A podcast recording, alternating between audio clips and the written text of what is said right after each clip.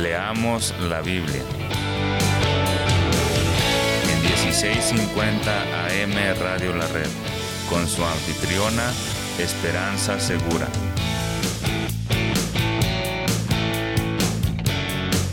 Compartiendo la verdad en amor.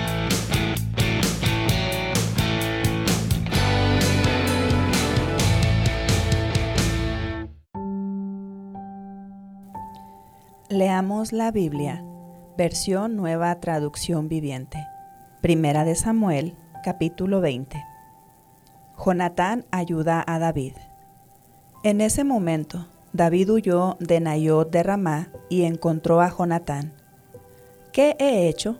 exclamó. ¿Cuál es mi delito? ¿Cómo ofendí a tu padre para que esté tan decidido a matarme? No es cierto, contestó Jonatán no vas a morir. Mi padre siempre me cuenta todo lo que piensa hacer, aun las cosas más pequeñas. Sé que mi padre no me ocultaría algo como esto. Sencillamente no es cierto. Entonces David hizo un juramento delante de Jonatán y le dijo, Tu padre sabe perfectamente bien acerca de nuestra amistad. Por lo tanto, se dijo a sí mismo, No le diré nada a Jonatán, ¿para qué lastimarlo? Pero te juro que estoy a solo un paso de la muerte. Te lo juro por el Señor y por tu propia alma. Dime cómo puedo ayudarte, exclamó Jonatán. Mañana celebraremos el festival de Luna Nueva, respondió David. Siempre he comido con el rey en esa ocasión, pero mañana me esconderé en el campo y me quedaré allí hasta la tarde del tercer día.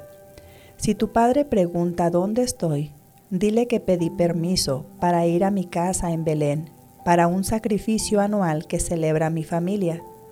Si él dice, está bien, sabrás que todo realmente está bien. Pero si se enoja y pierde los estribos, sabrás que está decidido a matarme. Muéstrame la lealtad de quien juró ser mi amigo, porque hicimos un pacto solemne delante del Señor o mátame tú mismo si he pecado contra tu Padre. Pero te ruego que no me traiciones entregándome a él. Jamás, exclamó Jonatán, tú sabes que si tuviera la menor idea de que mi padre pensara matarte, te lo diría de inmediato.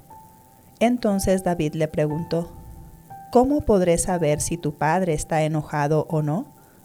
Ven al campo conmigo, le respondió Jonatán entonces salieron juntos al campo y Jonatán le dijo a David, Te prometo por el Señor, Dios de Israel, que para mañana a esta hora, o a más tardar, pasado mañana, hablaré con mi padre e inmediatamente te haré saber qué piensa acerca de ti.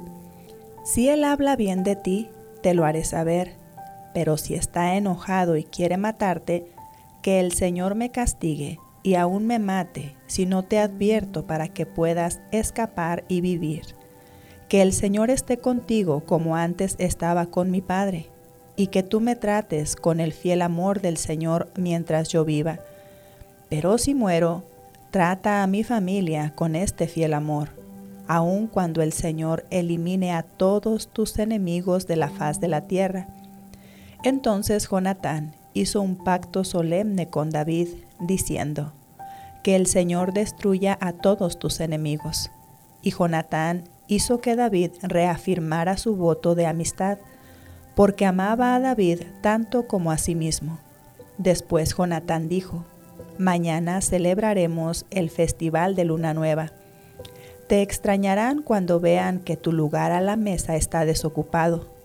Pasado mañana, al atardecer, ve al lugar donde antes te escondiste y espera allí junto al monte de piedras. Yo saldré y dispararé tres flechas hacia un lado del montón de piedras, como si estuviera disparándole a un blanco. Enseguida enviaré a un niño para que me traiga las flechas. Si oyes que le digo, están de este lado, entonces sabrás, tan cierto como que el Señor vive, que todo está bien y que no hay ningún problema. Pero si le digo, ve más lejos, las flechas están más adelante, significará que tendrás que irte de inmediato, porque es el Señor quien desea que te vayas, y que el Señor nos haga cumplir las promesas que nos hicimos el uno al otro, porque Él fue testigo de ellas.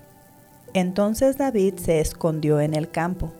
Cuando comenzó el festival de Luna Nueva, el rey se sentó a comer, en su lugar de siempre, contra la pared, con Jonatán sentado enfrente y Abner a su lado. Pero el lugar de David estaba desocupado. Ese día Saúl no dijo nada acerca de ello, pero pensó, algo debe haber hecho que David quedara ceremonialmente impuro. Pero cuando el lugar de David siguió desocupado al día siguiente, Saúl le preguntó a Jonatán, ¿por qué el hijo de Isaí no vino a comer ni ayer ni hoy? Jonatán le contestó, David me rogó que lo dejara ir a Belén. Me dijo, por favor, déjame ir, porque mi familia celebrará un sacrificio. Mi hermano me exigió que estuviera presente, así que te ruego que me dejes ir a ver a mis hermanos.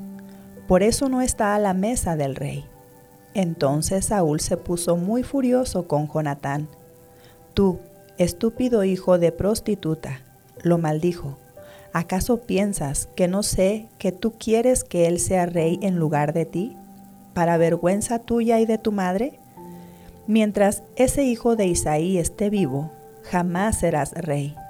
Ahora ve y búscalo para que lo mate. ¿Pero por qué tiene que morir? le preguntó Jonatán a su padre. ¿Qué ha hecho?